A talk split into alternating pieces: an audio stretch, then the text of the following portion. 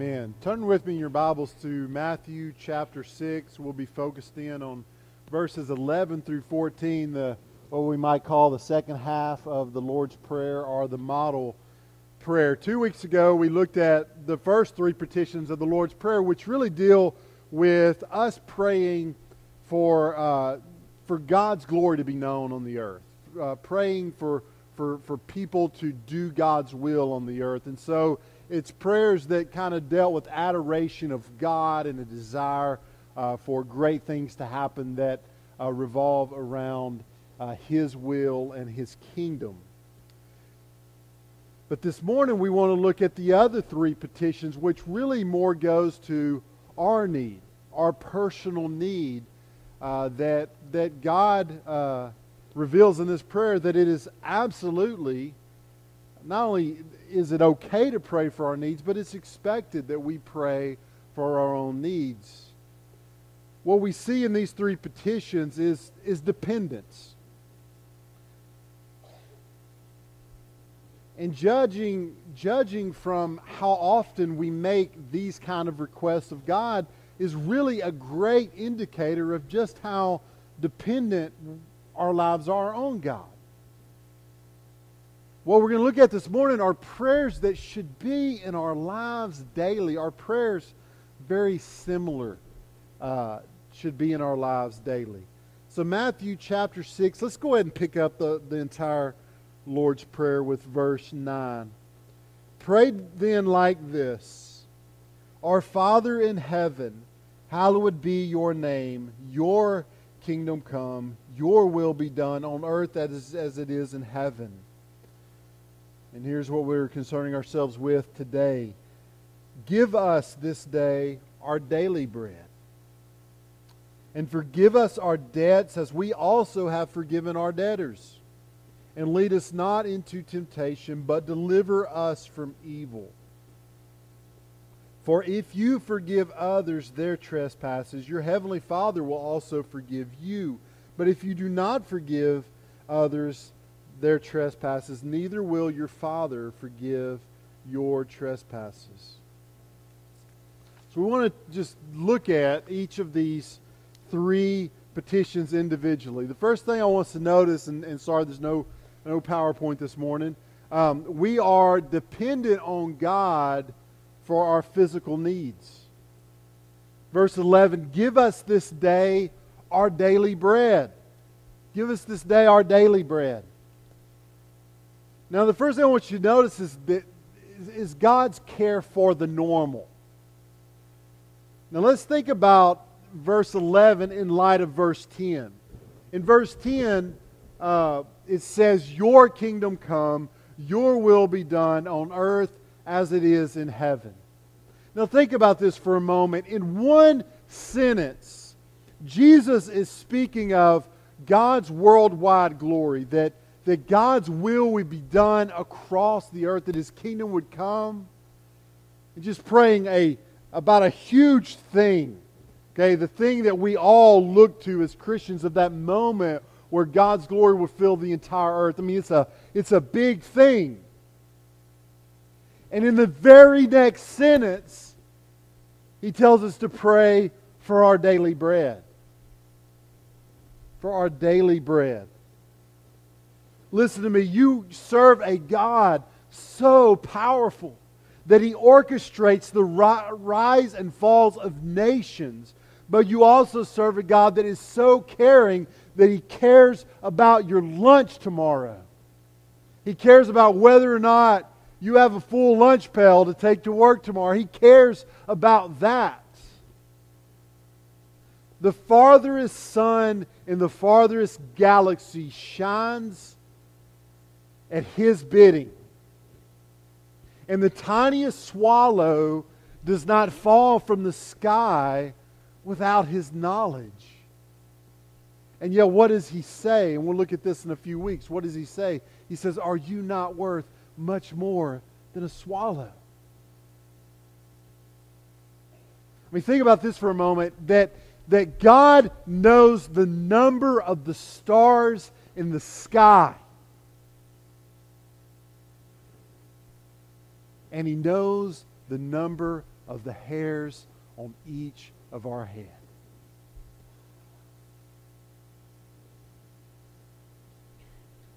So, what does this mean to us?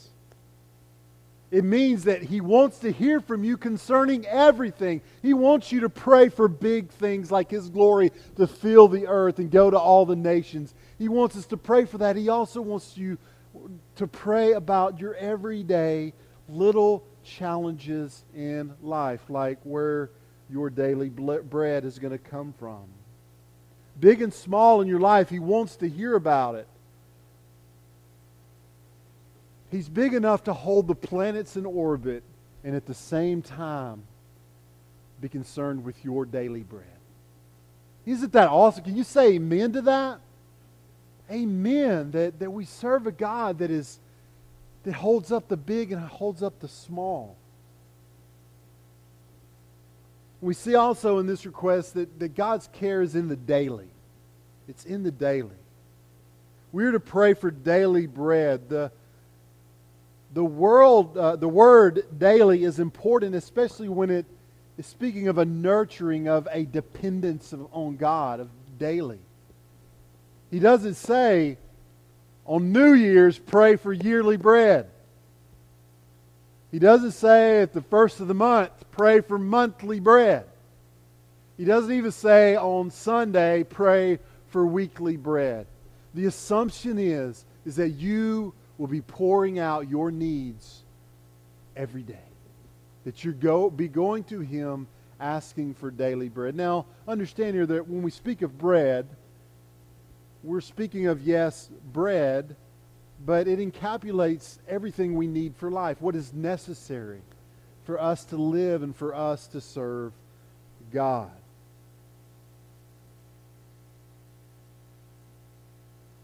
And this isn't a new concept um, that God concerns himself with daily bread. We know it goes all the way back to Israel roaming in the wilderness.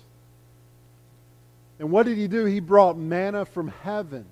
And what was the agreement or the uh, what he told them to do? Go out every day and get what you need for the day. Just get what you need for that day. And if they collected more, what would happen is mold and rot and insects would infiltrate that bread and destroy it. Because God was concerned, what? With their dependence on Him, that they would believe Him, that, that He's going to take care of them today with this bread, and tomorrow He's going to give them more bread, and the next day He's going to give them more bread, and the next day He's going to give them more bread. And so it is with this prayer, is that God wants us to be dependent and trust Him every day. Why is it so important for God, for us to get this concept of, of daily provision? I mean, back in verse 8, Jesus says, hey, don't pray like the heathen because because your, your heavenly Father, He already knows. He already knows what you need before you even ask Him. And so we would say, we might be tempted to say, well, if He knows I need daily bread, why don't He just go ahead? Why doesn't he should just go ahead and give it to me, right? Why do I have to ask for it every day?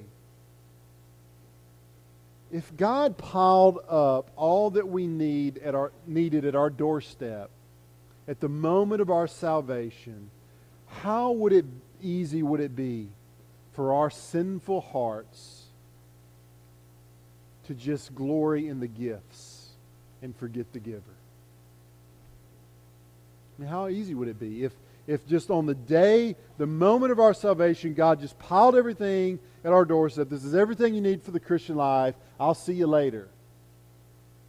We would just bask in, in what He has given us instead of Him. But God knows that our greatest need in life, God knows that, that our greatest joy in life is not found in what He gives us. And it's not found in the daily bread that He gives us. It's found in Him.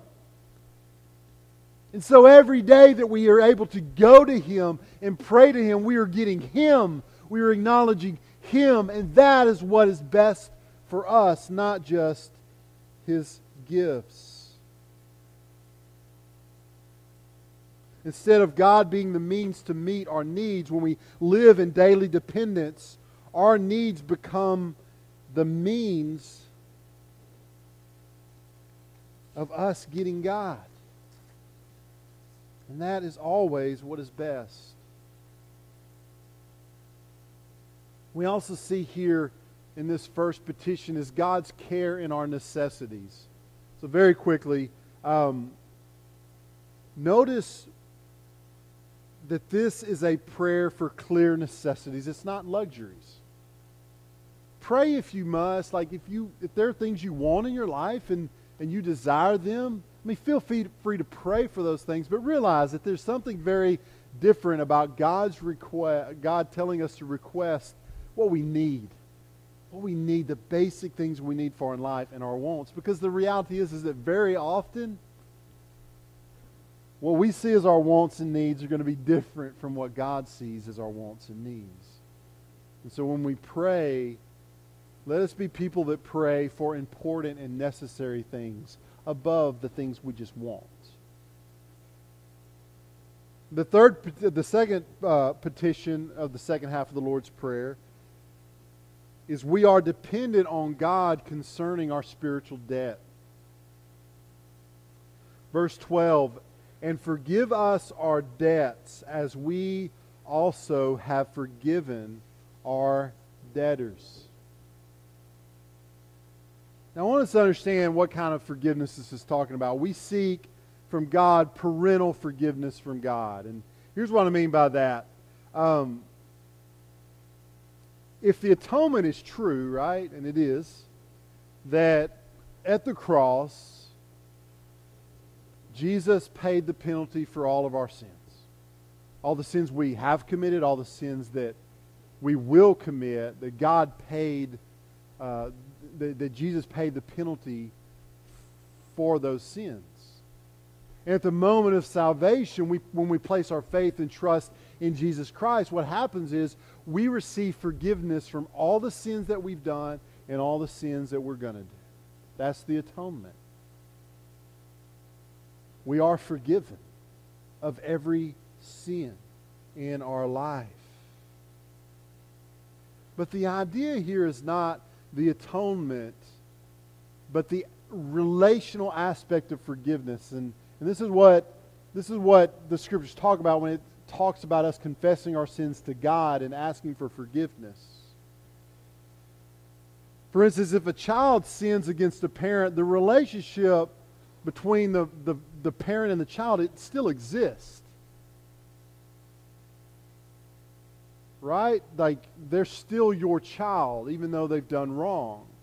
They're still at that moment um, going to get any inheritance that you have for them in the will. The fact that they've done wrong doesn't uh, absolve that relationship, but it does put a strain on that relationship until confession is made and forgiveness is given. The same way you have best friend relationships, and you may at times say something that offends the other, but it doesn't absolve that relationship. It's just it's something that needs to be taken care of so that relationship can stay uh, what it needs to be. This type of parental forgiveness is the type of forgiveness we seek daily from God. Not in any way downplaying the atonement. The atonement is sufficient, and, and we are forgiven of all of our sins, but yet God wants us every day to go to Him to confess to Him our failures and our sin. And also, right, when you, when you really think about what do I need to confess, it gives you an opportunity, as we'll see in a few moments, it gives you an opportunity to begin to pray uh, about getting those sins out of your life and, and fighting those sins, which is very important. We also see here a very uh, kind of unique aspect of the Lord's Prayer here. The forgiveness from God should cause us to be people of forgiveness. So there's this interesting tie in that Jesus puts in this prayer that, that really doesn't exist in any of the other petitions, where he says, Forgive us our debts as we also have forgiven our debtors. Now, Jesus does not say God forgives us because we forgive others. It just says, it just speaks of it as this this is the natural assumption that if you have been forgiven by God, then you will be a person that forgives others. And this is such an important aspect of the prayer that when the prayer is over, Jesus goes back and revisits this one statement. We see that in verse 14 and 15. It says, After the prayer has concluded, and then he says, For if you forgive others their trespasses, your heavenly Father will also forgive you.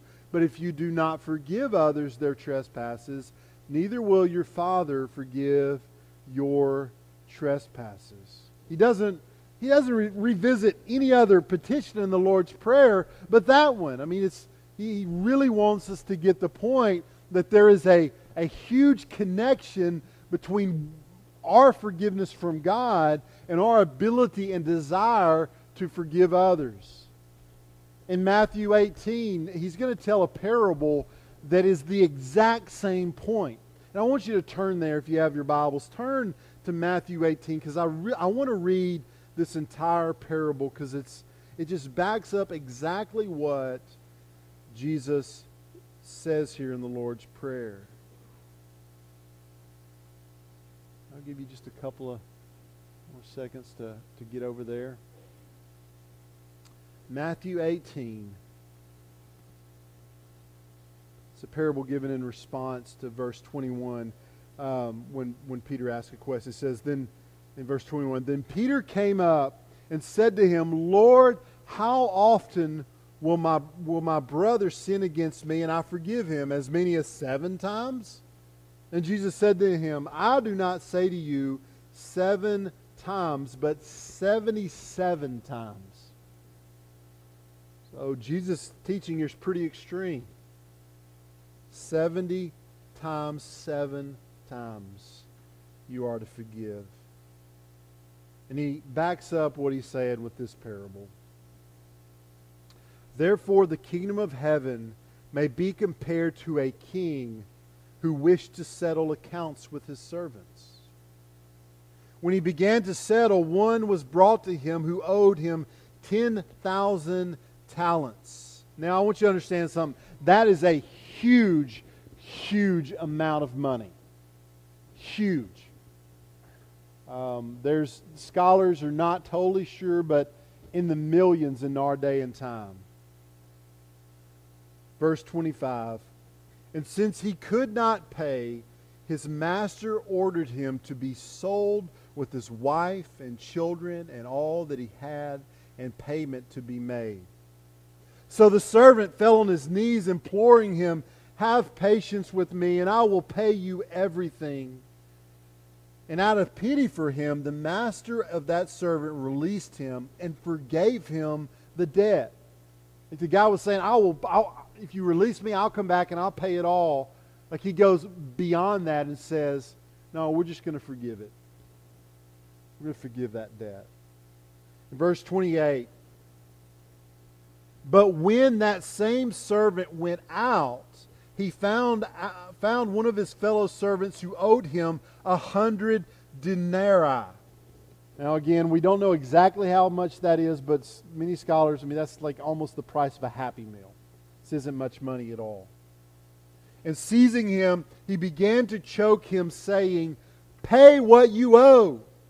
So his, ser- his fellow servant fell down and pleaded with him, Have patience with me, and I will pay you. He refused and went and put him in prison until he should pay the debt. When his fellow servants saw what had taken place, they were greatly distressed, and they went and reported their master all that had taken place. Then his master summoned him and said to him, You wicked servant, I forgave you all that debt because you pleaded with me, and should you have had mercy on your fellow servant as I had mercy on you? And in anger, his master delivered him to the jailers until he should pay all his debt. So also, my heavenly Father would do to every one of you if you do not forgive your brother from your heart. This is a ridiculous parable. I mean, the, the, the stakes and the money involved here, it's ridiculous because this man owes a fortune. And the servant says, You're forgiven. And then he goes out, and his buddy that owes him just a tiny bit of money, he refuses to forgive that debt. Now, what Jesus is saying in the Lord's Prayer and what he is saying in this parable are the same. Those that have encountered the wonderful forgiveness of God will in turn be people that freely offer forgiveness to others. Those that tend to not offer forgiveness to others are those who have never known the wonderful forgiveness of God. It is important for you to examine your life. Not that you bat a thousand at forgiveness. Not that, not that you bat, not, not that you're perfect in forgiveness. There may be moments that you've had a lot of difficulty forgiving. But do you generally offer forgiveness? Do you or do you hold grudges? It is an important diagnostic question from the scriptures concerning whether or not you have known the forgiveness of God. What is it like to be married to you? When your spouse asks for forgiveness and admits wrong, do you hold that grudge in the depths of your heart or do you let it go because you say, Christ has forgiven me? How could I possibly refuse forgiveness for someone that's asking for it? What is it like to work with you, to be your coworker?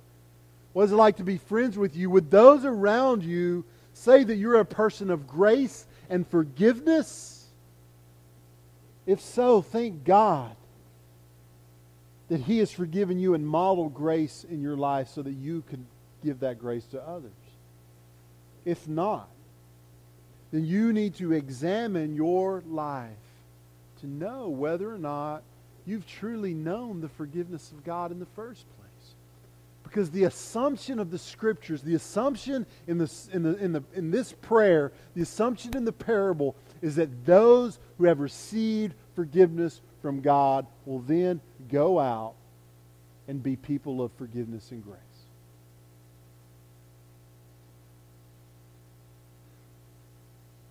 Ask yourself, examine yourself to see whether or not you know that forgiveness and have made that forgiveness known to others through your own life. And the last petition, we see that we are dependent on God for our pursuit of a holy life. Verse 13, and lead us not into temptation, but deliver us from evil. You know, there's some acknowledgments before we can even have the ability to say that prayer right there. Lead us not into temptation, but deliver us from evil there's some grace that already has to be work, worked in our life. And one of those is the realization that God has set a path for us. To make this request of God is to have been given grace to recognize that God is in charge. As Creator, He has set forth boundaries we are to walk as Christians. Culture does not set the boundaries.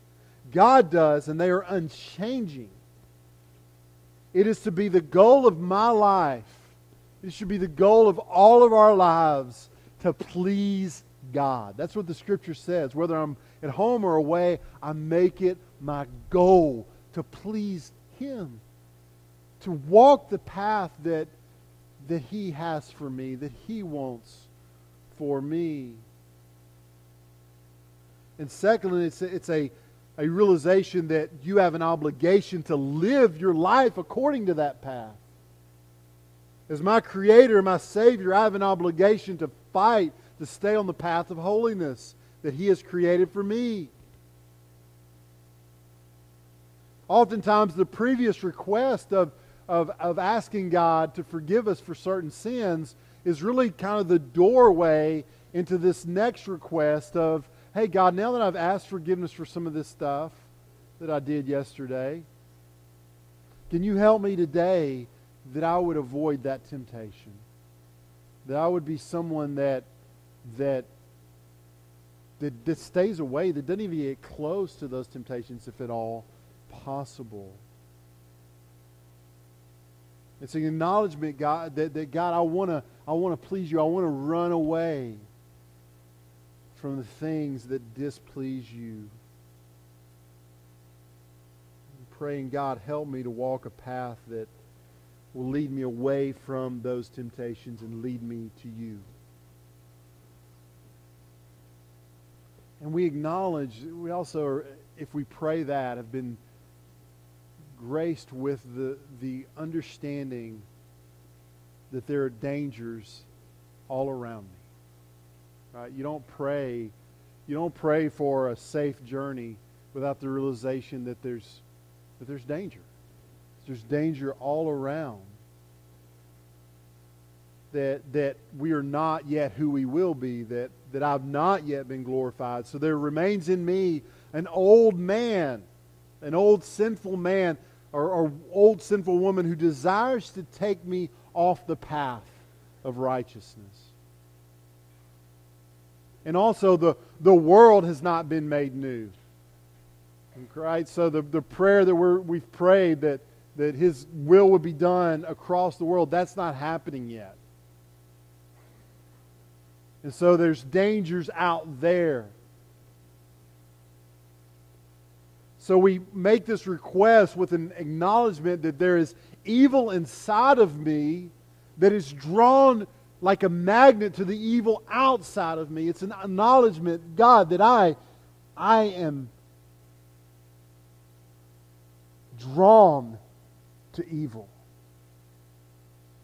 I have evil inside of me that is magnetic towards the evil that is out there. The two truths we must realize on these, along these lines is that God does not tempt us. God doesn't tempt us. James 1:13 says, "Let no one say when he is tempted, I am being tempted by God. For God cannot be tempted with evil, and he himself tempts no one, but each person is tempted when he is lured and enticed by his own desire." Satan tempts us, our own desires tempt us, the world around us tempts our evil hearts. God doesn't tempt us to sin. With that being said, God may allow us to be tempted.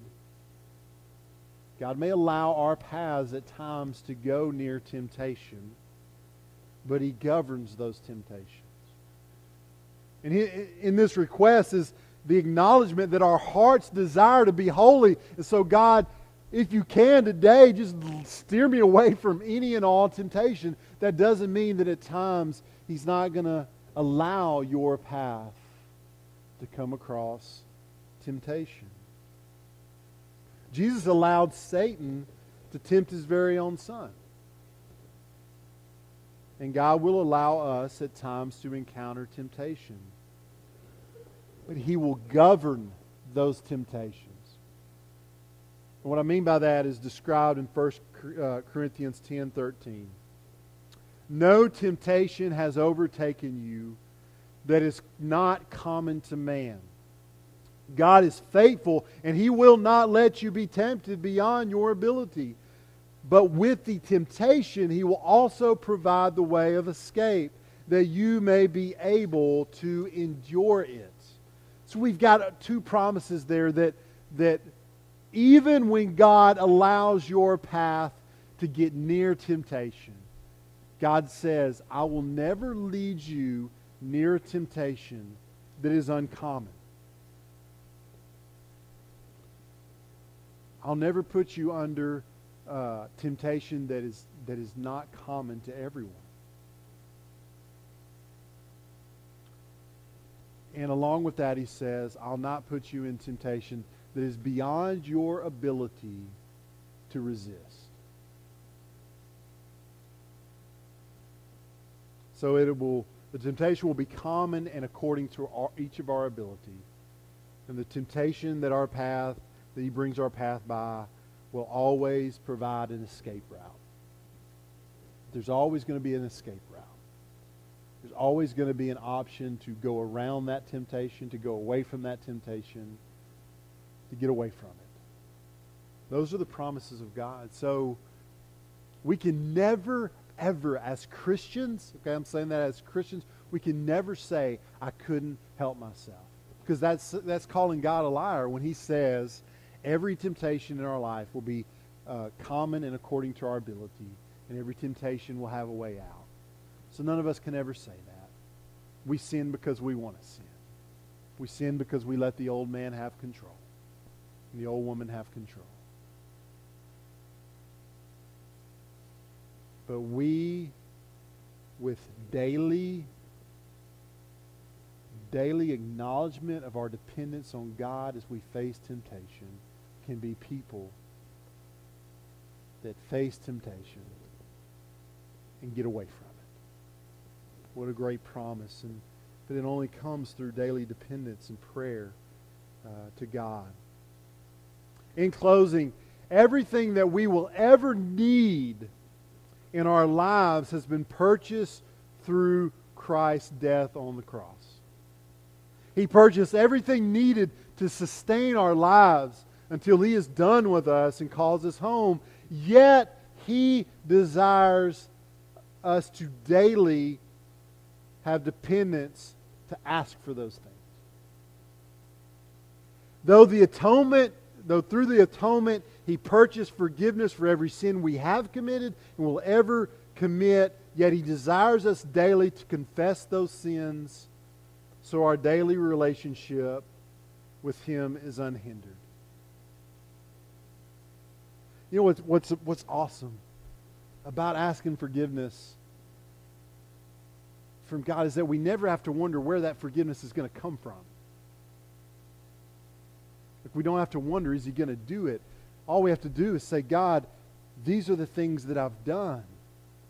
And I ask your forgiveness for them, and I thank you for the cross. There's never any doubt. How's God going to make this sin right? It's through the cross.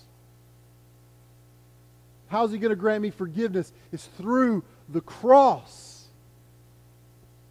So it lends all kind of strength to our request of forgiveness because we know exactly where that forgiveness comes from. Through the cross, Jesus purchased every tool we would ever need to escape temptation and avoid sin. Yet he wants us to come to him daily and commit ourselves to living lives that please him. Because the best thing about life is not what he gives us, but himself. It's him so that's why he calls us to daily dependence in everything. I'm going to ask our musicians to come. We're going to have a time of invitation. Um, after that, we're going to move, uh, we'll, we'll, take up a, another offering, and then we're going to move into uh, time of communion. And what a great connection that, that we would speak on dependence on God on the day when we are to be reminded through the taking in of the elements, our dependence on Him. This is what we do. This is, this is why we come to the table often and remember that we are absolutely dependent upon the grace and work of Christ. So I ask you to prepare your hearts as you stand. Prepare your hearts for that time, for that moment uh, of uh, taking the Lord's Supper and also just basic uh, dependence in your life for, uh, for God. Let's pray. Dear Heavenly Father, as we move into a time of invitation, God, I pray that we would respond. That we would think about where our lives are lacking in dependence, whether it's time of prayer or it's prayers that, that are governed by the way God has told us pray the way Jesus has modeled us to pray. God, help us to see deficiencies in our life and then desire to make changes, to apply God's words and Jesus' prayer to our lives. God, move in our hearts this morning.